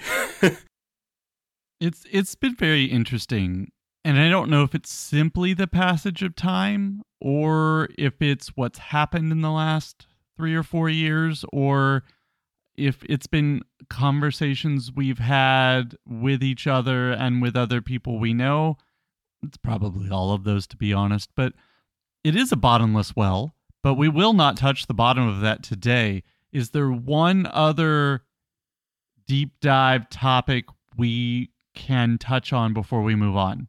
Anybody? Anybody? Can we talk about Padme, please? Can we talk about Padme? I don't Yeah. know. Can we? We haven't talked about her yet, and it's honestly the worst thing that this movie does. I mean, I like I mentioned it at the beginning, but the whole like she dies of a broken heart, like come on. Like I just she is such a like you said Sam, a savvy like politician in like the first two films and in the Clone Wars. Like she's really great and, and I think they kind of almost redeem it in the Clone Wars. But like the idea that someone like this would just give up and die of sadness like seems very out of character for this person she her whole role in this is reduced to like the tearful wife who is maybe in like a 1950s relationship with Anakin like which does also seems very out of character. Like he keeps saying things like like she keeps saying things like I want to go home and get the thing ready for the baby instead of like talking about this whole political situation that's going to hell. And like it just it really bothers me because she so much pressure is put on her in these films as like the female character of these films or I'm sorry as the woman character in this film because there aren't really any others. I mean that is one of the other things we talked about Dave Filoni doing is that he creates a lot of really great women in in the Clone Wars who get to maybe share that burden of representation a little bit more. But especially cuz she has kids. Like it really bothers me because it's like, "Oh, I'm going to give up on life because Anakin is evil now and I guess my kids are just on their own. Like there's just like a lot in there that doesn't make sense to me and like I get that Lucas is probably thinking from like a classical sense of what a tragedy is, but it makes it just seems like it goes completely against this character that has been created over the first two films. I don't know what you all think of this. Yeah, no, I, I, if I'm being charitable, I would say that, that there's a big blind spot of Lucas. Um, again, as my wife has pointed out on a number of occasions, like in a galaxy where we can replace people's limbs, we shouldn't be finding out that someone's having twins like as they're giving birth. Yeah. Especially when some of those people have force abilities too. Right. So there's a lot. So I, I do think there's a blind spot. I also do think that like if you know for especially parts of Attack of the Clones and this movie, if like you know uh, Lucas had brought in like Douglas Sirk to direct them, because I think that's what he's going for is that sort of classic melodrama. Uh, I think they would have come off better because I do think Douglas Sirk does a lot better job with uh, women characters than Lucas does. I I wish I do wish Padme had more to do. I you know it's it's one of the things that I feel like would have been helped by the dropped subplot about the start of the rebellion because uh, Genevieve O'Reilly, who is Mon Mothma on Andor, was cast originally in that role for this movie before getting brought back for Rogue One, and she's in one of the deleted scenes that's on Disney Plus and on the Blu-ray and stuff, uh, where she meets with Jimmy Smits, and I think Padme is in the scene where they're all talking about, you know, how they're going to resist the Empire and like sort of laying foundations for that stuff to come later. Um, but there's there's nothing for her to do here other than to be tragic and tearful. And I think Natalie Portman does a great job with what she's given, but she, I would definitely agree that she's not given a lot. My personal fan theory uh, around her death, though, is that it is Palpatine taking her life force and putting it into Anakin, and that's that's why the cross cutting is there. It for one one reason why the cross cutting is there is to try to imply that he's taking away her life to keep Anakin alive. That really goes well with. I and I even asked Tessa. I was like, "Is Palpatine giving Anakin those dreams?" And and Tessa said, "No, that's the whole point because he that happened with, you know, it happened with his mom and and uh you know the the Jedi do tell him they do explain it Well, that's the one thing that Yoda gets right. He just doesn't give the right emotional response to it, which is because it happens to Ahsoka in the Clone Wars Right. too, where she gets like a vision, and then like uh, Yoda says essentially the same thing, where he's like, "Force visions about the future are really hard to interpret because you don't time like time is a really difficult thing to think about, like all the different factors that go into something happening, and sometimes when you try to stop something from happening, you can actually cause it to happen." And so I think that that's the point is that Palpatine is capitalizing on something that isn't reliable, but because it came true once, Anakin sees it as more Right. reliable than he probably should. Okay, but the one with Obi Wan in it, that was Palpatine. Yeah, that cannot was definitely convince something me. like that. That was something No, Freudian. That was Uh, totally like that was him fucking with Anakin to push him over the edge because he needed it to happen now. That's I'm convinced. Um, I, I I mean, I, I will say in, in Tessa's favor that if Anakin, Obi Wan, and Padme had been a thruple, everything would have gone a lot better. Come on. Yes! I didn't say that yesterday Let's in talk. the Attack of the Clones, but when they're all on the little beast together running around, I'm like, that's a thruple. Let's let's talk there. about the Clone Wars. Uh, actually, okay. Honestly, let's let's move on, and let's talk about just a little bit for a little bit. Meanwhile, somewhere that isn't Tatooine, our segment where we talk about other elements that are happening in the Star Wars universe around this time, and and I wanted to focus just a little bit on the specifically the last, I believe it's four episodes of season seven of the Clone Wars, otherwise known as the other Revenge of the Sith which begins, and I had forgotten this, but Tessa never forgets. This is the one, the string of episodes that begins with Filoni saying, I am the Star Wars. Because he brings up that Lucasfilm And there's a limited scroll at the Mhm. beginning of the green. season. Yeah, and there's a, oh Yeah. man. What a better episode three this is. I mean, I have thoughts, but I'd like to hear Ryan's thoughts on the final season of the Clone Wars. Yeah, I so I love the Clone Wars. It's funny. I saw the Clone Wars film when it premiered in theaters because I was like, "Oh, there's a new Star Wars movie in the theater. How often is that going to happen in the rest of my life? I should go." And then I watched it. and I was like, "Oh, this is for like children, children. I don't need to worry about this series." And like, I missed most of the original run until I started hearing like you know stuff online about how good it was. And then I, it was fair, when the movie the is very bad. it, it is, and it, they figured it out the show like in the first season. You can kind of tell, and I think it wasn't until the the first final season on Netflix was coming, uh, which is now season six, where I was like, oh, I, I should catch up and watch it because at the time I think they were all streaming on there. But anyway, I I would love I would actually love if I had the time, I would love to actually watch a version of these episodes and Revenge of the Sith that intercut between the two because Yeah. I think that would That be, would be the, awesome. yeah, that to me is the ultimate version of this movie. And I think again, you know, having so much more time to develop Ahsoka, to develop Anakin and even Obi-Wan, even though like I feel like he's the most static character throughout the series, I think you know, again, sort of builds a bridge in a real literal way between the two movies where there's this big gap and the characterizations and, and all those kinds of things. And, you know, like I was saying before, it makes the Order 66 sequence in the movie a lot more emotional for me. Uh, because, like, yeah, before when I would watch it, I'd be like, wait, what planet is that? Like, oh, that's a cool design. And, like, it goes by so fast. But when you know who those people are, you know, it hits a lot harder. And I think the same goes for this because we've seen Ahsoka's journey from being, you know, even from being older than Anakin but younger than Luke at the beginning of the series, uh, you know, at their introductions. She has grown up, you know, and the clones have sort of grown up with her in a lot of ways, especially, you know, uh, Rex and some of the other more recurring clone characters. And you know, tying that into Darth Maul and all the the Clone War, all the stuff Clone Wars does with Darth Maul, which really makes him a character, is it's just super fascinating. And you know, again, bringing in the the Mandalore stuff because Clone Wars has a spends a lot of time on Mandalore developing those characters and that society and building out that world and giving us a real sense of what that means.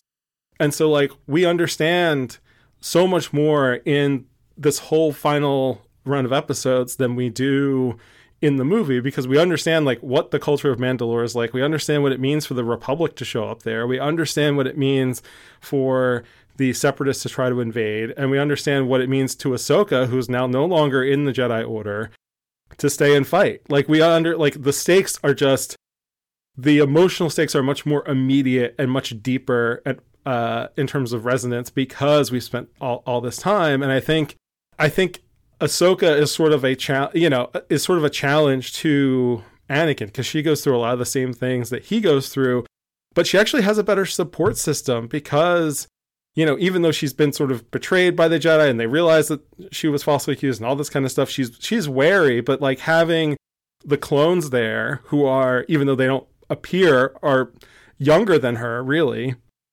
Like they're kind of peers in sort of like maturity you know she has the, them to lean on and i think i didn't even i don't think i even realized how deep the connection between ahsoka and the clones were until i saw that preview for the season where they had painted their helmets to look like her face and i was like oh yeah that this all makes sense you know and having maul someone who has fallen out of the sith order you know, sort of become a a mirror of Ahsoka and saying, "Hey, we're both we've both been thrown away by the people who brought us up and told us we were important.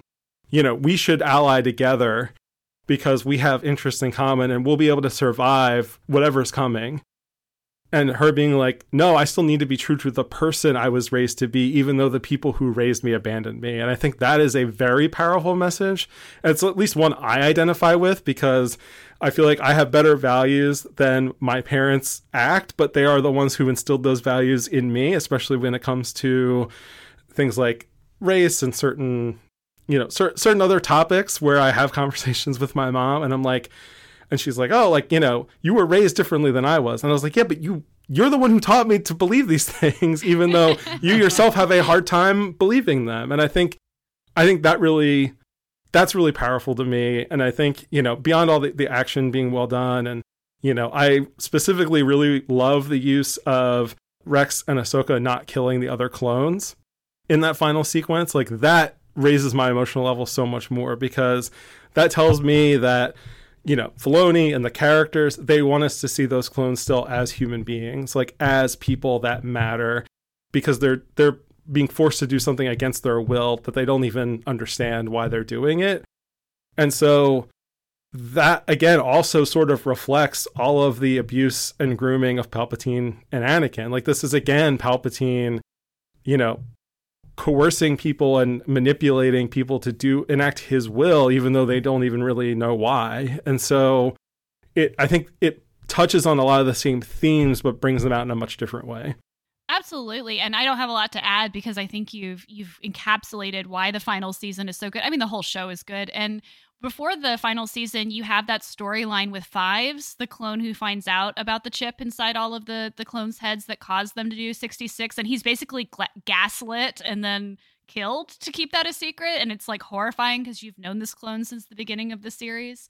But I will also say that the scenes between Anakin and Ahsoka at the very beginning before she goes off to to go after Maul, it also really it really makes Anakin even more of a tragic figure because Ahsoka loves him and like because Ahsoka loves him. I mean, she calls him her her brother, like in a way that I actually think makes sense. Like he is part of that support system you talked about, even though he doesn't have his own support system but the idea that he like gives her the lightsabers right and like he he's like there for her even though he knows he's he you know even though we know he's going to to betray everyone and i also really loved the styling of the last two episodes which feel like a horror film. Like the whole order 66 double episode like even just the shot composition and the music and the beats in those episodes i want star wars to do more genre. Like i just i really do actually want them to do more genre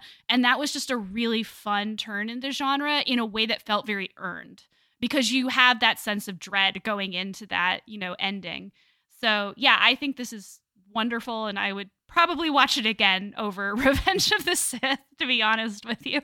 Well I'll say what I started to say, some of what I started to say yesterday, which is that it says a lot that Dave Filoni, knowing full well what happened in Revenge of the Sith and Attack of the Clones, could make it so that you see that Ahsoka Tano learned so much from Anakin and that Anakin was a better teacher, even though what's going to happen is going to happen. He was a better teacher to her than anybody was to him. And how did he know to do that? He didn't. He just did what he thought was right. And that means a lot.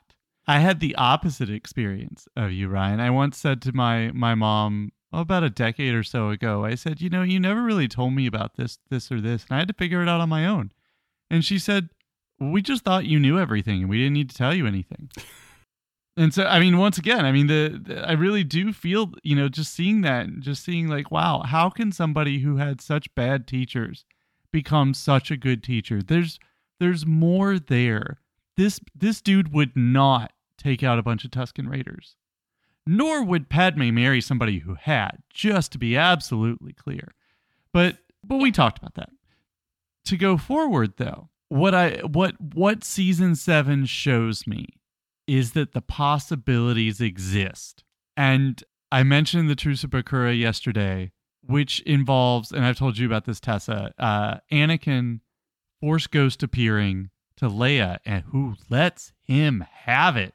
She's like, Luke can forgive you, but there's no no goddamn way I'm gonna forgive you for what you did to Alderaan. And and I just think about how often things from the expanded universe have found their way into canon I cannot wait to see the Anakin Ahsoka conversations. I that is all I want from Star Wars. Is I want that circle to get closed. And and and and because of what happens in season 7 with Anakin and Ahsoka, I know it's there and I know it's possible.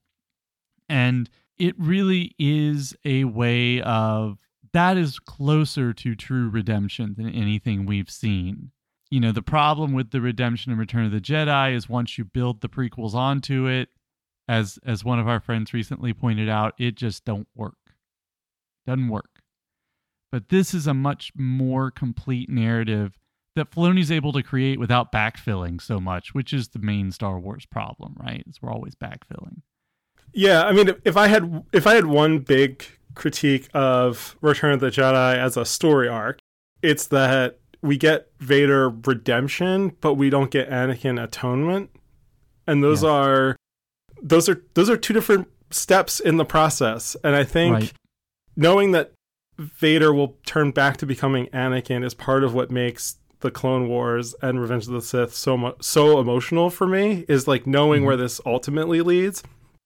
And I think that killing Anakin off it's too neat and it really has has handicapped the franchise in general from telling a story about redemption which I think is right. the the I mean it's baked into Star Wars but the atonement part I feel like nobody's really figured out how to do it on screen just yet and I I look forward to the day when we get that and I think the closest we've gotten it so far not to jump away from Clone Wars is is in Obi-Wan with yes. uh, Mo- Moses Ingram's character, and like, you know, it's it it's starting down that road. You know, when she, you know, spoiler for Obi Wan, I guess I should say that because it's relatively new, but you know, when she saves little Luke uh, at at the end, like that is her a first big step in atonement right. for her. I think, and and this also comes from Obi Wan, right? I it gets seeded into episode three and then into season six of the Clone Wars. And then, but this idea of Qui Gon being the guy who figured out, you know, force ghosting, which is not when you call people back, it's when you actually call them back. It's, it's really the opposite of regular ghosting.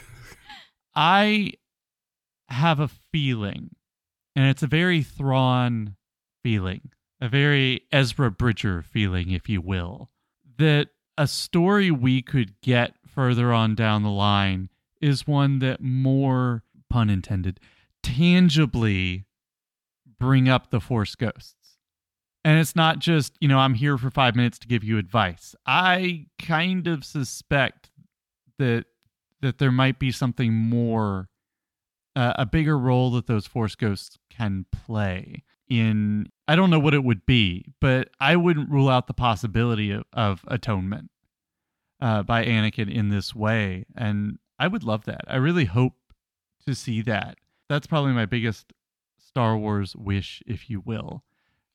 I do have to say, since we've brought up Obi Wan, and it's not getting into the the film at all, this more has to do with Revenge of the Sith it really pisses me off that Obi-Wan just leaves a burning Anakin on yeah. the shore of the Mustafar thing and just assumes that he's dead. Not because I mean, you should always double tap, although that is the case, but because that's just a really shitty way to die. Like, I mean, like, on, like have a little compassion here. Like and and so like that scene in uh Obi-Wan where where Vader tries to do it to Obi-Wan, Oh, I kind of feel like it's a little deserved because I'm just like, yeah, like why didn't you just like chop off his head so he wouldn't suffer? Like what what kind of monster are What- you, Here's- Obi-Wan? Here's, what we need. We need. Unfortunately, we can't have Padme, but we could have Qui Gon and Obi Wan and Anakin and Luke and Leia and Ahsoka and a fire and a talking stick. I don't know how the Force Ghosts are going to handle the talking stick. I mean, maybe R2 just points at him and it's their turn because R2's there, Obviously. obviously. Uh, R2 is leading the group session, clearly. I. Oh, boy. I mean, Star Wars is basically the maybe the original. You know, men would rather than go to therapy. there's You there's so many problems in these movies that could be avoided if people just had heart to heart conversations with each other. You know, and and again, like it, it it's funny. Like I'm like talking about Sam your your, your wish for Star Wars. Like I, I started to get choked up just thinking about what that would mean to me as a person. You know, and I've I've said it in a half joking way elsewhere, but Star Wars is the closest thing I have to like religion, where like, you know, not in that I'm like, I I th- think of myself as worshiping, but it's something that I engage with on like a very like as close to a spiritual level as I engage with anything in my life. it was clearly a mistake for us all to talk about this, but we did it. We're going to keep doing it. Okay. All right. Anyway, it's time for Max Rebo's Retcon Corner, which will become, of course, more important later. But here, uh, it still generates some of the same thoughts that we talked about yesterday. But as far as things that have actually been changed, as far as the actual retcons, nothing this one of the prequels, which all had relatively little changed from theater to home video, this one really has the least amount of uh, Lucas fuckery in it. And what we're really left with is questions about what this movie, along with Attack of the Clones, does to break, do a retroactive retcon of things that have already happened in the original trilogy.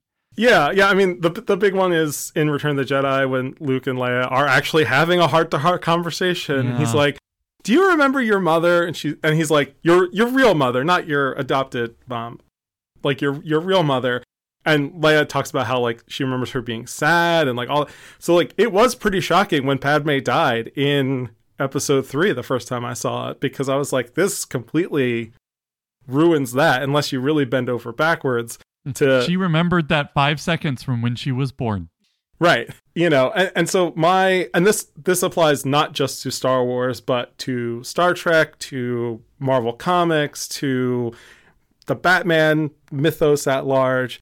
The way I sort of approach these thing continuity nowadays is the, what we're watching in our media is the real is not the real version of the events that are being depicted but they are an artistic reinterpretation of those events like basically they are stories about the real thing that happened and that gives you a lot of leeway to not have to nitpick a bunch of shit um and so like you know what like Star Trek is, is another great example. Why does the why does it look like the J.J. Abrams Enterprise is way more advanced than the original series Enterprise, even though they're supposed to be the same ship? Like alternate universe time travel stuff aside, it's like okay because it, there are there are depictions of what's really happening, and so maybe you know maybe it looked like that, maybe it looked completely different, but you know it it's it makes it easier to not get hung up on some of the the things. I would still want my you know, uh, fictional universes to operate similar to our own, like 90 plus percent of the time. But it allows me to forgive a lot of nitpicks or minor incongruities. If you do something big, you got to explain it. But, but that's that's my theory. The only thing about the do you remember your mother, your real mother that gets me is that that would have been such a better use of Padme. Like I I completely agree with you that continuity like I'm not very nitpicky about it except for I actually have a version of events in which she survives this and leaves Anakin, which I think would have actually been narratively more satisfying and I think it would have broken Anakin perhaps a little bit more to have her be like, no, you're like, you're doing something that's wrong and like I can't be part of it and I'm going to go into hiding and like, you know, all this stuff and then died somewhere between 3 and Mhm. 4. I think that would have been a more satisfying narrative for her and it would have given her a lot more to do in the film, but that's the only reason I care about the change. Um but y- like you said continuity when you have something with this many moving parts you're going to have issues for sure. Well, but that's that's the version that I expected to happen was Padme Yeah. leaving Anakin, and you know it, it's funny with the the line from the Last Jedi, like you know that's how we win by saving what we love, and that's what Anakin was trying to do, except he lost big time in a way. Right. So it's Yeah. also you know there again there's all echoes and things from different you know things that work in different points of view and different points in time and everything, but yeah, I, I was expecting Padme to survive this movie uh, if only because that line. I just want to say this. If it turned out that was a fake death at the end of episode three, people would get upset. And I understand that. But here's the, they'll get upset about everything. So it's fine anyway. If it was a fake death, that doesn't break continuity. It actually fixes it. Yeah. So, Yeah. I mean, is it so out there? I also want to say, as we as we like to say here on Mumble, no body, no crime. That's true. Mace Windu is still out there. Don't want him to be, but he probably still is. Hey, remember the beginning of A New Hope when those droids don't know anything about anything? And Obi Wan is like, New droid, who dis? I don't believe it. I, I this was like a really they were trying to be clever and like try to explain something that they had sort of backed themselves into a corner that they had to explain, but it doesn't make it still doesn't make sense to me that Obi-Wan would just like magically forget who these two droids were or like pretend that he didn't know who these two droids were. So for me I'm just like just just do the thing that you did with Padme. Just like pretend that it's fine and it'll be fine. I don't believe that R2 doesn't remember the events of the prequels. Maybe C3PO because C3PO only understands about half of what's going on at any given time anyway. I mean, you have to wipe his memory every six months or he is too unbearable. Yeah. R2 is a droid that has such a personality and he loves Anakin so much in especially the Clone Wars that I think it would be like almost too tragic if he didn't remember him or didn't remember Ahsoka or like any any of that. So and also R2 is competence porn. So I believe that he would figure out a way to like not be mind wiped for sure. Yeah, I, I think Jimmy Smits just says get that protocol droid's memory wiped Mhm. at the end of this Oh, movie. okay. So so Great. R two is R 2s memory is is safe, and I That's think you know, and he is he is the witness to the Mhm. uh, you know the events of the Skywalker saga. Like he's the person there to record basically what is happening, you know, in whatever way he understands it to happen. Does that mean in the final Star Wars movie, whenever that is, the camera is going to pan over to uh to R two, and he, it'll turn out he's been writing, making these movies, writing this down the whole time. And and 3PO's looking over his shoulder. That's not what happened. Speaking of R2D2. I, th- I thought you were saying final speaking of. Bilbo Baggins. Uh, Speaking of, we like to laugh a lot, and we certainly didn't in this movie. So, for the lighter side of the Force, our final segment, R2 did some funny stuff. oh my god, that first sequence always makes me laugh. Like him just he's just doing shoving his the best. communicator in his body. Yeah, like him shoving the communicator in and you can still hear Obi Wan talking. He's doing his best. They are asking the moon from him, and he is just like against all. He's odds. lassoing it down for Yeah, him. he is Yeah. just like, and there's this moment with Anakin where he's like, "Don't start" to like Obi Wan, and Obi Wan's like, "I wasn't gonna say anything," and Anakin's like, "He's doing his best," and it is just like it's so perfect, and like I, R two is legitimately.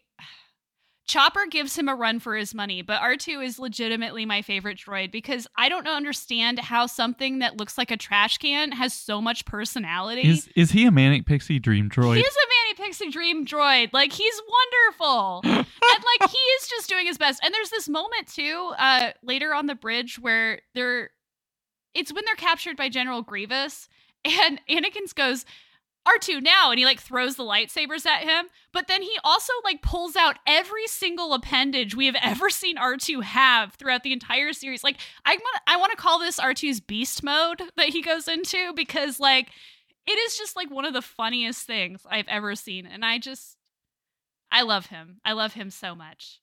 The other thing that I found very, very funny is just how quickly Palpatine came up with Darth Vader as a name, which I just I really feel like Palpatine was just like in his quiet time when he's in his Sith robes. Like I don't I don't know what he does. He just seems to be in those robes a lot. He's just sitting there going, "What am I going to call him?" Like I, I, feel like there was some like brainstorming. It was Vader or Tim. There was like a mind map. Like he was like, "What because like, yeah, he's just he's just got it. He's like, but he pretends that he doesn't. He's like, we shall call you Darth Vader. like I'm like, no, you knew that beforehand. Like you totally knew what you were gonna call him. I mean, I, I would love to like you know cut to Palpatine Robot Chicken style, like getting like a, a Sith baby name book off the shelf and like flipping through all of these Sith names you could possibly use. Yeah, it's uh, I, and and it, it's funny like that that opening sequence I, I do love so much and i think if if these movies maybe the biggest flaw of these two movies and it's a critique that i would also levy against large swaths of clone wars is that obi-wan and anakin aren't together enough and i think mm-hmm. there's so much in the chemistry between ewan and hayden that like it's just not there's not enough time in the movie it's like watching the um behind the that behind the scenes documentary. Um, I watched that while I was working yesterday, and just seeing them practice that lightsaber duel and how much fun they were having together, and you could just see like the just the trust and like camaraderie that the two actors had, and I was like, I, I just wish we got more of that in the movies. And i even think you know there's that there's a couple art there's only there's not that much of clone wars where they're actually together the whole time. It's often that they are splitting up, which makes sense from like a narrative storytelling, you know, pulpy kind of adventure story format. But, you know, there's so much in that relationship that we should have gotten more of. Wait, I can say my other favorite meme here, and it has to do with what Ryan's saying because it actually is from that beginning sequence where it's Anakin talking to Grievous, oh, and oh, yeah. they overlay it with uh, as as my master sa- once said, get fucked. I never once said And then Obi Wan's like, I never once said that, Anakin. And I feel like that, while obviously fictional, is like their relationship. Like, very much. It, it would only be topped by Obi Wan just responding, "Patience, Anakin." Yeah. I do love all the moments in the Clone Wars where uh, Obi Wan interacts with Ahsoka, and he's like, "You learned that from Anakin. Like, you did yeah. not learn that from me." yeah. All right. On that note, next time, Disney, according to Minnie, stoops so low. That's right, we're talking about Solo. Get it? yeah. Disney's answer to the question, what if Darth Maul wasn't dead, but we didn't tell you that till the end of the movie? Disney's answer to the question, what if we introduced at least two new characters who are super interesting, and then the movie doesn't do very well, and we're not going to show you them ever again. It's the answer to the question what if the Millennium Falcon. Oh, God. oh, no. Never mind. It's the movie that asks the question what if Donald Glover was Lando Calrissian? it's the movie that asks the question is Chewbacca the most best character in the entire series? it's a movie that asks a lot of questions, and we'll have answers next time. For now, Ryan, where can people find you online? Sure, you can uh, find me on Twitter and Letterboxd at Silber, whatever. That's with a B. You can also find my writing on moviejawn.com as well as my free Substack, vastdesigns.substack.com. We should do some stuff for that movie Jawn site. What do you think, Tessa? You, know, you think that'd be a good idea? That would be a good fit for us, yeah. Okay. I think so. All right.